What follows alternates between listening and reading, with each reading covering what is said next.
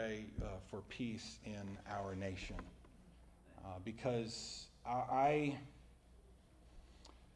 maybe this in part is just to some degree my own personal cynicism, but I believe that, that we are a nation that is collectively losing its mind as we are under the influence of people who think it is our best interest to remain tuned to the news. And they fire up the anger of Americans. There is something to be angry about here. Uh, and that is that someone, in the name of Christianity, they would say, uh, decided to ram their car into human beings. Uh, I say we look to the founder of our faith. Jesus says to us, in effect, by his example, that Christianity does not change the world by killing.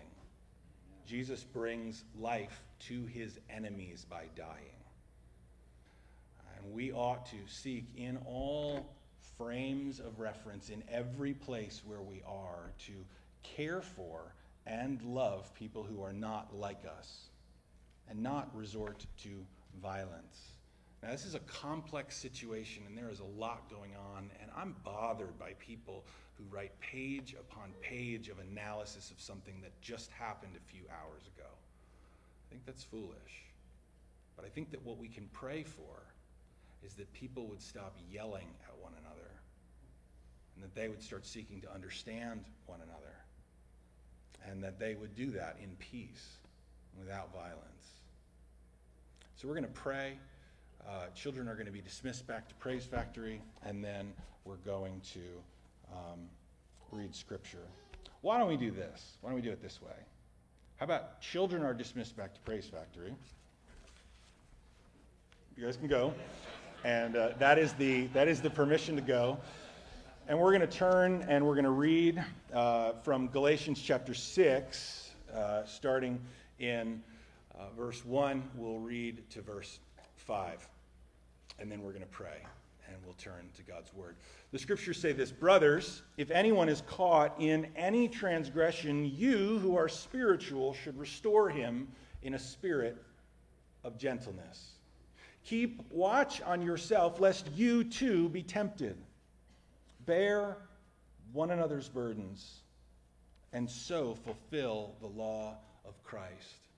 For if anyone thinks he is something when he is nothing, he deceives himself. But let each one test his own work, and then his reason to boast will be in himself alone and not in his neighbor. For each will have to bear his own load. This is God's word to us today. Let's pray. Father, thank you for the opportunity to be here this morning. We come in a time of perceived need. Uh, we come in, in a time of national frustration and pain and grieving and mourning. And we have family members in our church who are grieving personal losses. We have family members in our church who are sick. We have family members in our church who are anxious about what the future may hold. The truth is that we depend on you each and every moment. We need you. Our nation is frustrated and angry right now because it has neglected your ways and chooses to solve problems with anger and violence instead of seeking to love across differences. We pray that you would help us to take a long, hard look at your example. You gave your life for your enemies. That's all of us at the start. It's true that we become your children by your saving grace and by faith, but we were your enemies. The scripture says, while we were yet sinners, Christ died for us. And so we pray that we would apply the gospel and demonstrate the same love, that same care to those who differ from us, no matter what our political persuasion or opinion about present politics. We pray that we would act on what the scripture says that what matters is faith working through love. And so we pray for peace and for kindness to prevail, and that reason would shine through. Father, we pray as we turn to your word that you would help us to understand your will for us. It is so easy because of our experience with other human beings to get wrapped up in this idea that if we obey you, you will be pleased with us. But that could not be farther from the truth. You save us by the grace of your character. You save us because Jesus went to the cross having lived a perfect life, and that brings sin purifying, sin canceling grace into the world. And by faith we're saved, not because of what we do. Obedience then becomes a matter of walking in your ways and according to your will because of what you've done for us, but not to earn your affection. And so we pray that you would help us to see your heart, to see your ways, and to see what is most important to you. And that we would rejoice in it, and we would apply it, and we would go in a way and live in a way, rather, that pleases you. We pray your grace and kindness on our time in your word. We pray that you'd speak to us now. In Jesus' name, amen. Uh, with the ability to watch television at any time through uh, something like Netflix, um, we, uh, we, have, we have moved into the era of binge television where you can uh, watch an entire series. And so, uh, one of the safe places for us on television has been uh, watching cooking reality shows. And I am into cooking reality shows. My kids initially were into them, and so we watched shows like Chopped, right, where you've got three uh, uh, contestants who can cook, or maybe they think that they can cook, competing and, and doing different recipes. And, and slowly but surely they get chopped because they weren't up to the mark. And uh, then there's the show Cutthroat Kitchen, right, where uh, the contestants on this show use their prize money that they're given in advance and they buy ways of sabotaging their opponents. Like you can now only cook over an open fire, or you can only cook with one hand, right? Or you have to swap ingredients with somebody else. Uh, other shows like that. And the level of competition on those shows is, is fierce. You know, you, you get interested in, in seeing your person win, and then you watch these people inflict uh, difficulty on one another. Cooking shows, so many things can go wrong. An otherwise competent uh, chef can crack under the pressure. They make these major mistakes. They run into the pantry and they forget to get an essential ingredient, or they use the wrong ingredient. Uh, strange rules govern things. If you've watched much reality TV, maybe you've even heard the contestants say things like, I didn't come here to make friends. I came here to win. Think about that. If you can, you can watch this, what's called a supercut video on YouTube, right? Where you just, just look up supercut. I didn't come here to make friends. And it's like five minutes of people saying, I didn't come here to make friends. You know, I came here to win.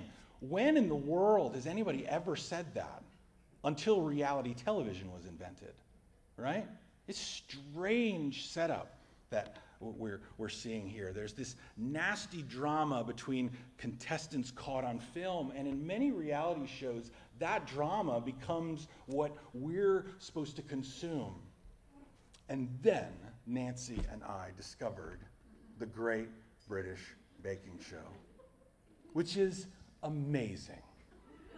The hosts uh, Mary Berry, who I wish was my grandma. Like, I, both of, of my, uh, my grandmas have gone on, and I just wish, like, could I please just, just have a surrogate grandma in, in her? Uh, she says, uh, her, one of her catchphrases when they, when they make a pie, she'll say, and it's very important, you know, that the crust be, be thick, you know, and, and not soggy because nobody likes a soggy bottom. And that's as, that's as, uh, that's as, that's as dark as it gets. Paul, Paul Hollywood, uh, Paul Hollywood is the other host, and he is like the Christian version of Gordon Ramsay. I don't know about the actual the man's actual faith, but a Christian can enjoy this guy because when he brings criticism, he uh, he's not like Gordon Ramsay who says things like "Get out of my kitchen" or "My dog could make a better meal than you." Paul Hollywood says things like he gives them this stern look, and you can see their the, the, the contestants struggling and withering under his gaze, and then he says things like, I wish I could have tasted more lemon. he says the cake is quite dry. It's disappointing. Or he says something like, Your skill level just isn't there. Sorry. And that's it. That's as, as, as hard as it gets. And then there's the two hosts, Mel and Sue, who, who are there uh, just just uh, interacting with the contestants, not driving them, not creating pressure and tension, but just leading and guiding them along. It is wonderful. So if you've not seen it yet, let me just explain the show to you. And if you have seen it, you're like, yes. Because we are everywhere watching this show, and we love it for all of its awesomeness. But let me just review. The show consists of three opportunities to bake. They're in a tent the judges come in and they will consume, and then judgment is pronounced. And so we're going to do the great harvest baking show this morning. Uh, my only my only sadness is that I do not have any actual cooking products, you know, baked products to hand out to you. I'm sorry. Oh, you can you can you can pass it around if you like. Feel free. Um, this is not staged. It is not arranged. So, so here's the way the show goes. First, they, the contestants go through something called the signature bake, right? Which is they come in prepped and ready, and they're making a dish which is their specialty in the particular category. So if it's breads or pastries or cakes, they are baking this pre planned specialty of theirs. They also bake crackers. Yes, that's true. Um, so, uh, what is the Christian's specialty. It's grace. It's grace. People are to be the object of our love and care and affection. When they're people that we love, yes. When they are our enemies, yes. When things go horribly wrong, yes. That is what Christians are called to do by the Lord Jesus. Now, here's what Mel and Sue do they hand out the assignment and then they say, Ready, set, bake. Yes, very good. Um, I have a co- I have a co-host with me this morning. That's totally fine. Uh, so so so we're we're now saying, okay, we're to live by grace and to love people in a gracious way, to love them even when things go wrong. Look at what Galatians 6:1 says. This is the recipe. Brothers, if anyone is caught in any transgression, you who are spiritual should restore him in a spirit of gentleness. Keep watch on yourself, lest you too be tempted. Those are the guidelines. That is what we are supposed to carry out and fulfill in the world. So, brothers, Paul says. So he's speaking to believers, brethren. Yes, the, the word there could uh, also be translated sistren, depending on the audience. So it's, it's brothers and sisters. This is to all believers. He says, if anyone, Interesting thing about the Greek word anyone is when you translate it and dig into the original meaning, it means anyone. Leaders, kids, unwed moms, older persons, new believers, right? All kinds of people. If anyone is caught right? This is not that they have confessed to it. This is that, that they have been nailed, right? They have been un, uh, uncovered. They have been seen. They have been spotted. We have noticed what they're doing. If anyone is caught in any, again, remember the Greek definition of, of anyone, it's very similar when you get to any. It means any. If anyone is caught in any transgression, which is a trespass of God's moral will, God says, don't do this. And the person does it. Or God says, do this, and the person fails to do it. If anyone's caught in any transgression, then there's a specific response that's required of Christians then you who are spiritual should restore him in a spirit of gentleness.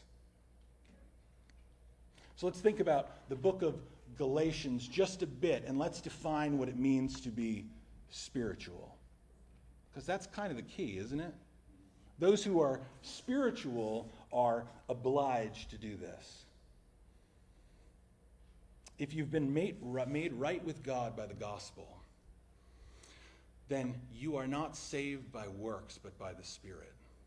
This is Christianity 101. This is by faith you have been saved, by grace, not through your own works. It's the gift of God, and you cannot boast. God has given you righteousness before him. Galatians 3:1 says this, "It is evident that no one is justified before God by the law."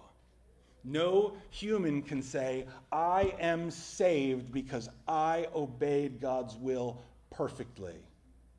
Talk more about that in just a second. We are saved because we believe in the message. Notice what it says. The, it is evident that no one is justified before God by the law, for the righteous shall live by faith. What Paul is saying here is those who are righteous in God's sight are alive because of their faith. They believe in the message which God has pronounced that righteousness comes through putting their faith and trust in the Savior, Jesus Christ. That's how we receive life. The righteous are saved. The righteous live by their faith. They are alive because of their faith. And then later, we have another meaning put on that sentence, which is that those who are righteous will act and live according to their faith. They will live out the tenets of their faith. If we say that we have been saved by the Spirit, by grace, by the good news about Jesus coming to be our Savior and to substitute Himself in our place and take our sins upon Himself that we might be freed from them, He's punished for our sins. And that means that a second punishment cannot be carried out. There's no need for it. The wrath of God is satisfied.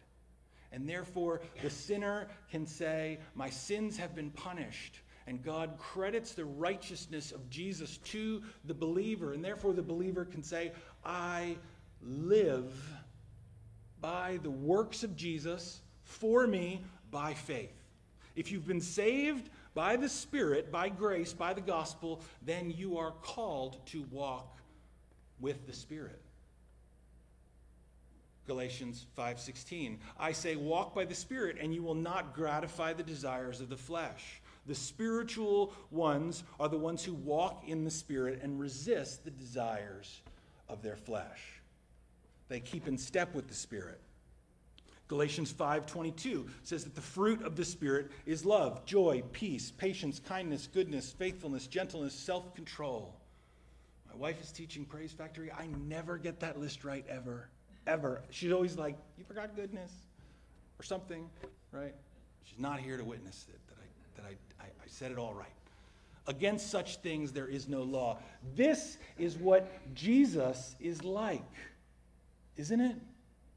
Jesus lives by the Spirit, and all of these things are evident in perfection in his life. And he calls his people who have been forgiven of every wrong Think about that. You have a, a massive safety net under you when you are able to say that by the Spirit you have been declared righteous in God's sight. That means that when you mess up and confess and ask for forgiveness, it flows easily. Amen. You are forgiven. Therefore, we are to attempt great and mighty acts of goodness and display this fruit of the Spirit, which the Spirit is producing in us. We're to imitate Jesus because, on some level, we cannot fail, right? Because we have been forgiven everything, therefore, we can attempt anything. And so we're called to live by the Spirit. Now, here's one of the amazing things about the British baking show, right? On that show, the judges will go around and, and they will say, What are you baking? And they'll say, A cherry pie. And the, the, the, the, the, the judge will say, Are you going to do this with your cherries? Right? And if they do that, you know that like you'd better do that or something's going to go wrong. And the, and the contestant will be like, No, I'm thinking I'm going to do this. And the judges are like, Uh huh, you sure you're not going to do that? Right? And then they walk off. And if they don't listen, disaster. So think about it we have been told what the mission is here, and that is to display grace and kindness to all people as the followers of Jesus. So here's baking tip number one do what the judges tell you.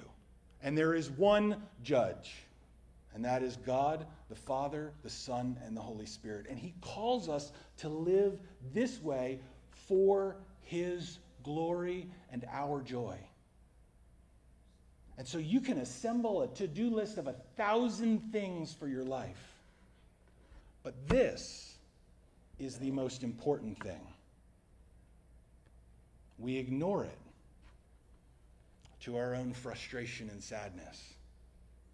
Second tip Paul points out that we're to remember our own weaknesses and not be arrogant. Remember, we're called to restore any who sin.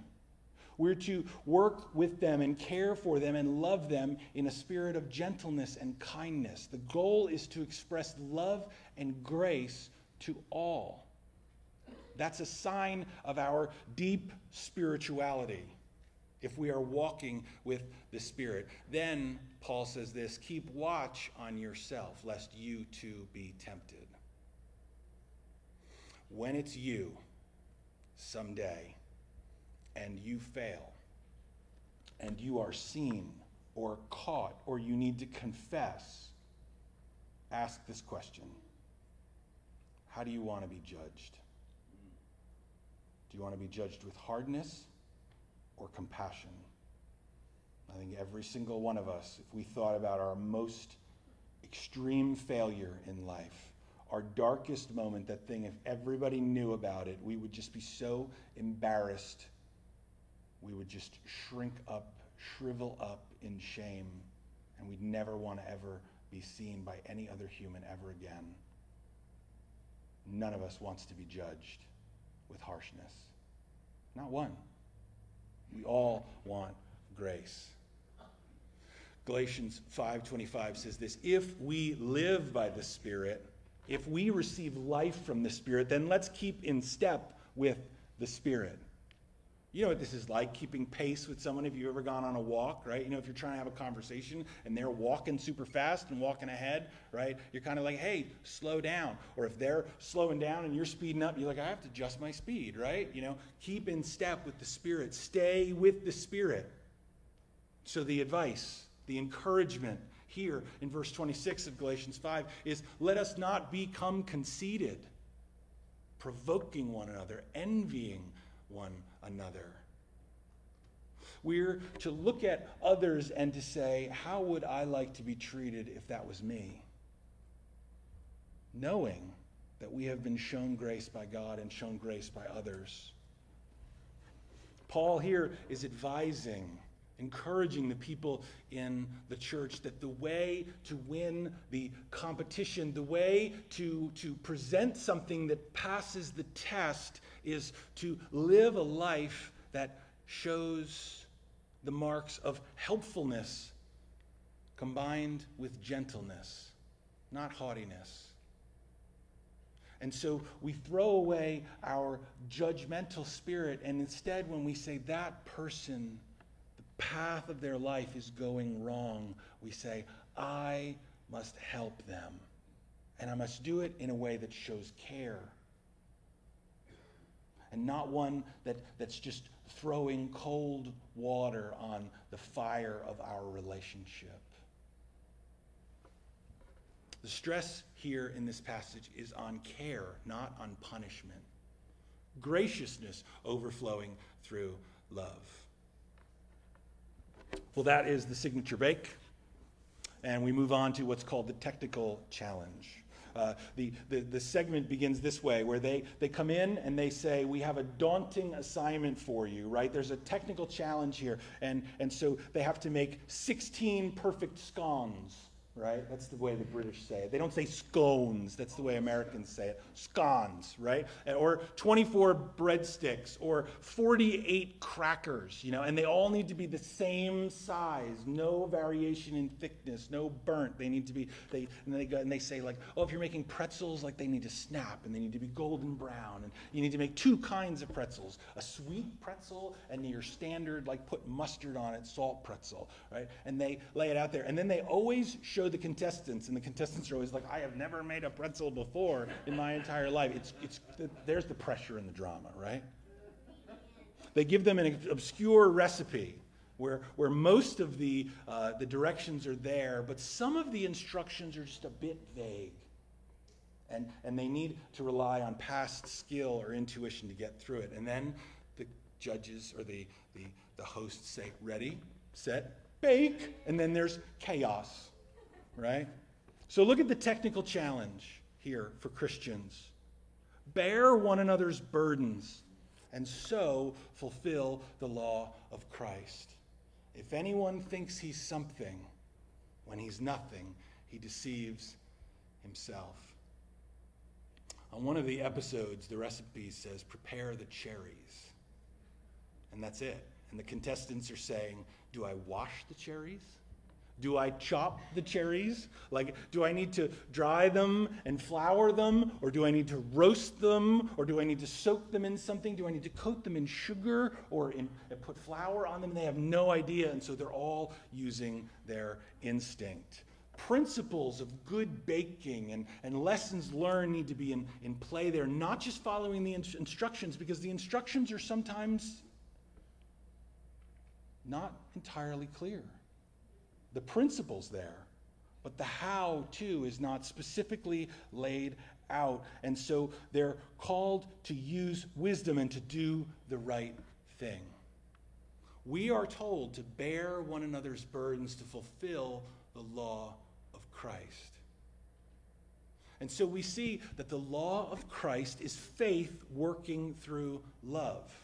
Jesus gives his law in one summary moment in his life. In Matthew 22, someone gets up and says, Teacher, which is the greatest commandment in the law? And Jesus says, You shall love the Lord your God with all your heart, with all your soul, with all your mind. This is the great and first commandment. And I think the lawyer's like, Oh, okay, thank you. But then he says this, and the second is like it You shall love your neighbor as yourself. On these commandments depend all the law and the prophets. Prior to being under the law of Christ, the Jews were told to pursue righteousness with God through the law of Moses. The law of Moses was known for its legal nature obey and receive life. And no one could do it. And then Jesus came and obeyed perfectly. God declares that his life is perfectly and utterly righteous. And that is why he can die for sinners. We are saved by his work. Once he accomplishes salvation for us, and we can look to him in faith to receive righteousness as a free gift, and we can say, I am righteous in the sight of God because of the work of Jesus. Once he accomplishes that for us, the nature of the law changes and we are now under the law of Christ. And his law is known for its gracious nature. Do you see the complete and total change there? What is, what's the greatest commandment? What's the one thing that I need to do in order to satisfy God? He says, Love God and love others. That's the key to everything. Status and accomplishment mean nothing. It doesn't matter on this show if you have aced every challenge. If you fail and fail significantly, you are in danger of going home.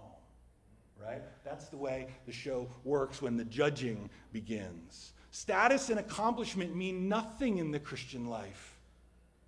Paul says he leaves behind everything to respond to the upward call and to obey God and to live out God's commands. Intent and action mean everything. Look at what Paul says in Galatians 5 6. In Christ Jesus, neither circumcision, that means being a Jew, nor uncircumcision, that means being a Gentile, those things don't count for anything. But only, you want to, you want to know what counts? Faith working through love. So here's this amazing discovery right? You watch other cooking shows, and, and the, the contestants and judges let the contestants fail. They, they, they, they hold back and then they let loose in judgment when the, when the prize is presented. What's amazing about this show is that the judges give constructive advice. They're like, you should do this, and they, and they help.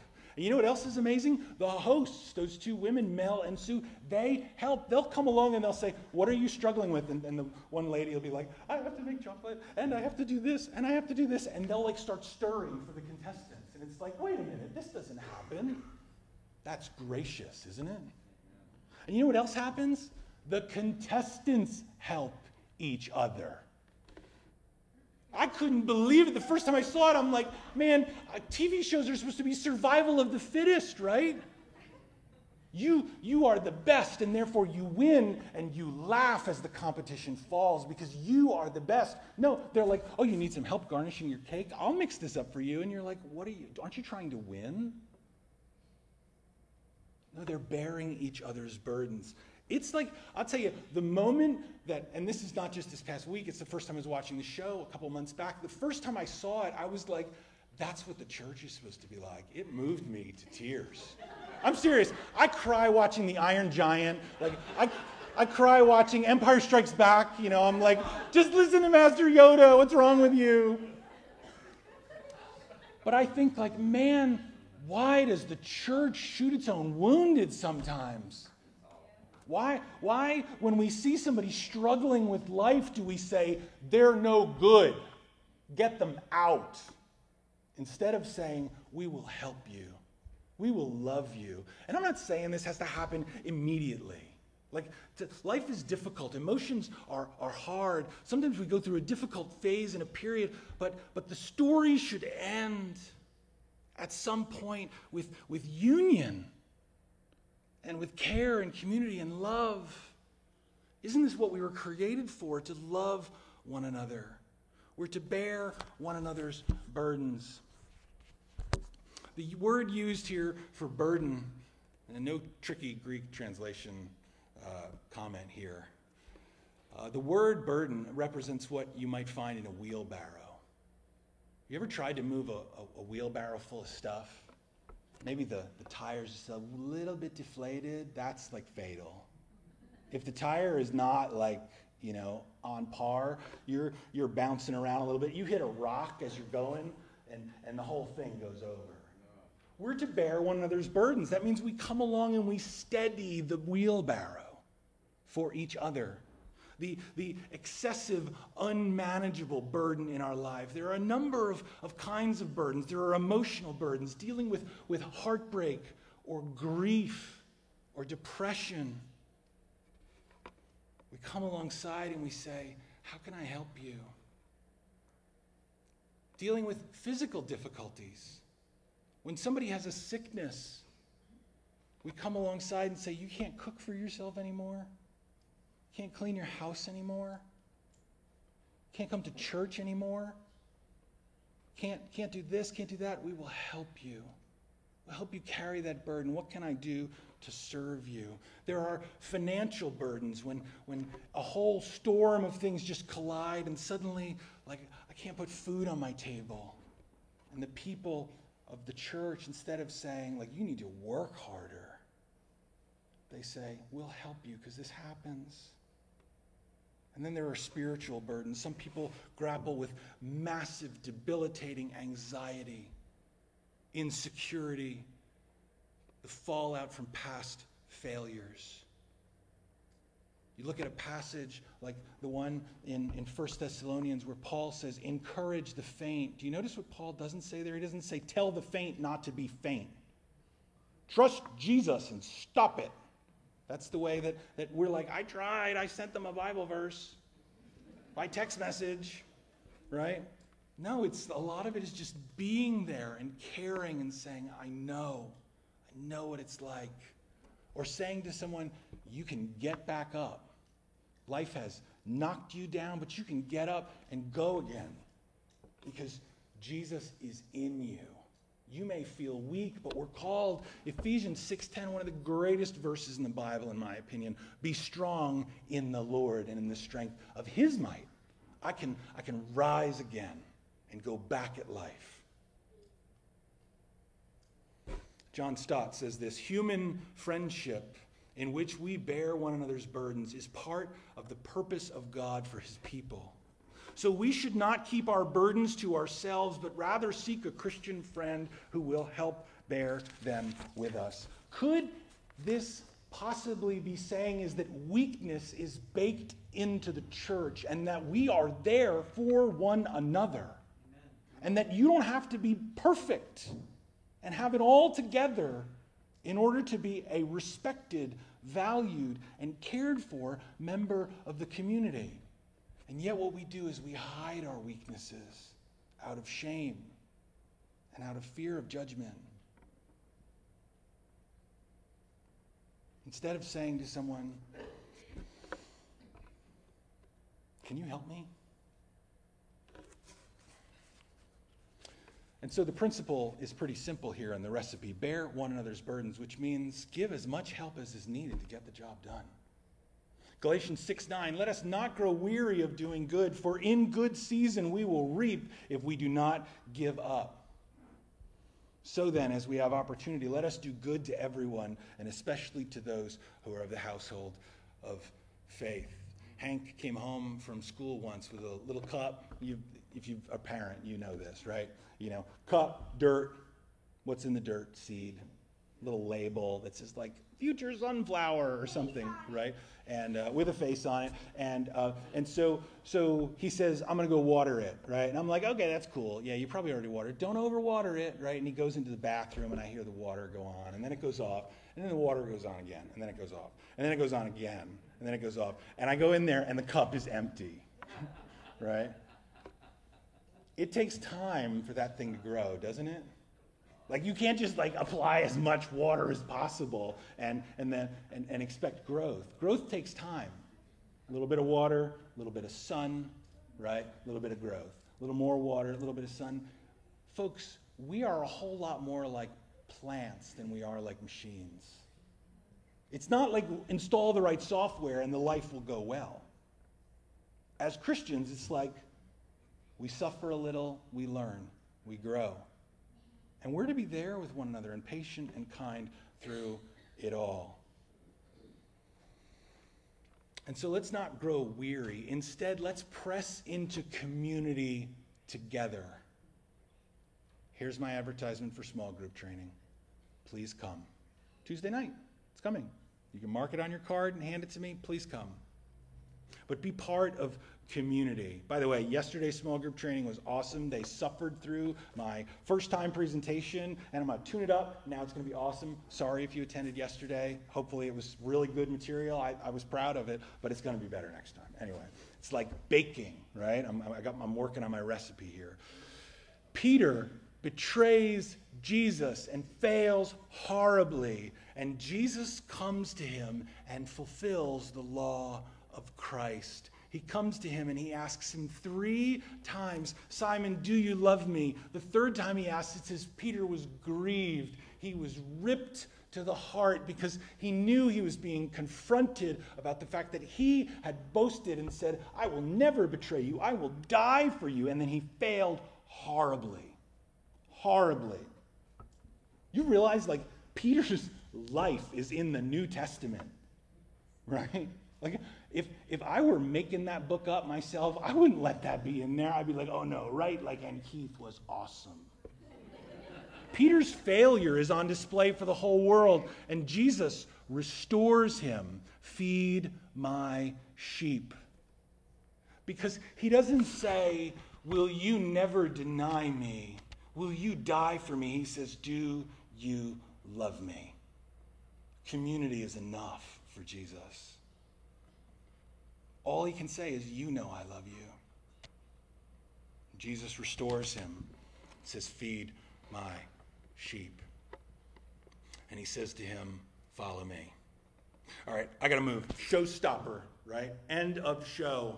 Impressive show of individual style. This is when it's like you are going to make the world's wildest cookies or you're going to make a three tiered wedding cake, right? You know, show us everything you got. We want to see you in one single bake. Ready, set, bake, right? And so they then go and cook. This is what Galatians 6, 4, and 5 say. But let each one test his own work, and then his reason to boast will be in himself alone and not in his neighbor, for each one will have to bear his own load. Different word for load than burden. Burden, right? Wheelbarrow.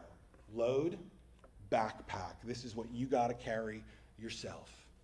There are some dangers in, in, in living the Christian life because we're called to, to live a life on display for the Lord and serve him. And it's not like we don't see in the bible it say hey don't worry about your holiness because you're saved by grace. We're told to, to, to run the race with endurance right? We're told to obey. We're told to follow. And so we have we have a mission to accomplish here. It's not to earn god's affection or to stay saved or anything like that. It's, it's that God has said, live this way, and we're supposed to say, yes, I'm going to do that. This is our race to run. The dangers here is that we can become self deceived and we can say, I'm doing just fine, and be critical of the flaws of others and compassionate towards our own. So he says, test your own work. John Calvin, everyone exalts the self in his own estimation and proudly despises others. The second possible error is that we could get engaged in comparison, to think that because someone is not doing as well as we are in some particular category, that that means that we are somehow better. The, the moments I just have, I have so little respect for the contestants on the, the Great British Baking Show when they, when they disobey the fundamental programming of the show and they start looking at other people's creations and they're like, well, they'll probably go home. I'll stay because even though mine is bad, my bad is better than their bad. Comparison. I'm like, send her home. She needs to leave.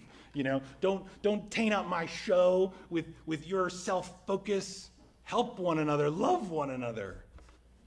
And so, as Christians, we're called to replace conceit of ourself with concern for others. Maybe you need to pray for a heart that doesn't boast.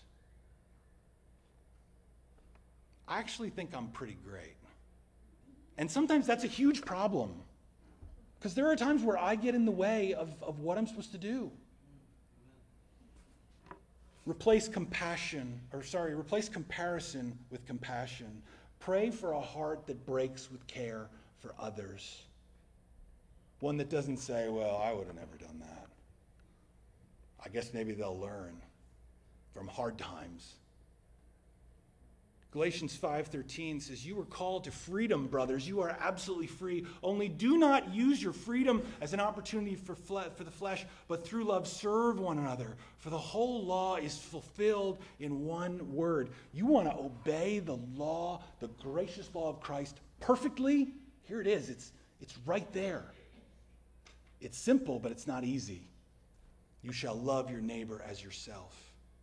But if you bite and devour one another, watch out that you are not consumed by one another.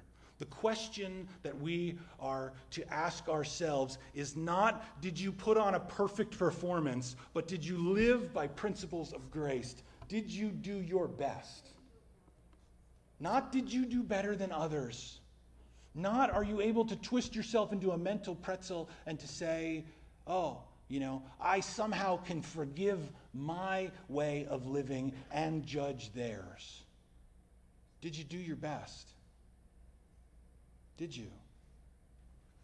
And if you haven't, confess and adjust. And if you have, then rest in grace. Paul says that each man is to boast in himself alone and not in his neighbor. Matthew Henry, I call him the Christian fortune cookie guy, he says like amazing, amazingly uh, pithy stuff right? It's, it's, it's good. I don't know that this is quite pithy, but this is what he says. The glorying of which this passage treats, right? This is the confidence in yourself. You're going you're going to glory in yourself here. He says, is that of a good conscience in which the Lord allows his people to indulge and which Paul elsewhere expresses in very animated language. What he's saying here is that when we look at our work, when we look at the way that we tried to help or care for someone, we say, Lord, I, I, I, didn't know the whole situation. I tried to do my best. I tried to bear their burden for them, tried to love them, tried to restore them with gentleness. And you're going to be the judge of my work. He says, You are able to say, I, I did what I could. And my confidence is in you. And my conscience is clear. Acts 23 1, Paul looks to the council and he says, I have lived my life before God in all good conscience up to this day. Is Paul saying he's perfect? No, he couldn't. And neither can any of us. But we can say, My conscience is clear and that I've sought to love in the way that I can, and that I've asked for forgiveness when I've gone wrong. 2 Corinthians 1:12 Our boast is this, the testimony of our conscience that we behaved in the world with simplicity and godly sincerity, not by earthly wisdom, but by the grace of God, and supremely so toward you. This is thankfulness toward God for his grace, not boasting in and of ourselves. Saying, hey, God showed me, I attempted to meet that need with resources given to me in a way that I believe would honor God and serve you with love. That's all that I can do. Did you do your best? Yes. Okay, then. As Christians in the church, are we in competition with one another? May it never be. Are we in competition as a church with other churches? No. Unless they're totally wrong on everything important and they're like, you know, they've got nothing to do with Jesus or the gospel. We're in competition with those churches. We're like, hey, come on over here where the gospel is. We'd love to have you. Anyway, Amen. different sermon. Are we in competition with one another? No. With different gifts, with different challenges, at different stages of growth and skill, we have been entrusted to one another that we might cooperate together, together as a family, that we might care, that we might communicate the love of God to a watching world and a connected church, that we are people that live for Jesus and have been shown the grace of God. And we show that grace by showing grace. At the end of the show, they give out Star Baker to somebody, and then they send somebody else home. But we're not sending anybody home uh, because hopefully we are home, right? The Star Baker is the one in God's estimation who truly follows without knowing the entire path. And so we look at the life of Peter and what he did with his life. We know that he went on and he led the church with strength and wisdom, and that he wrote books of scripture, and that he raised up Mark, who Paul had rebuked and abandoned uh, as, as somebody who was not worthy to go on a missionary journey. And, and, and, and, and Peter loved him and, and did much good for the church.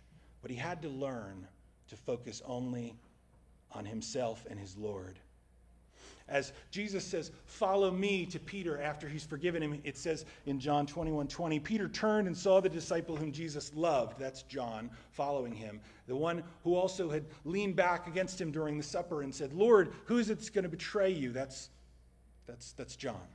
When Peter saw this disciple, he said to Jesus, Lord, what about that guy, right?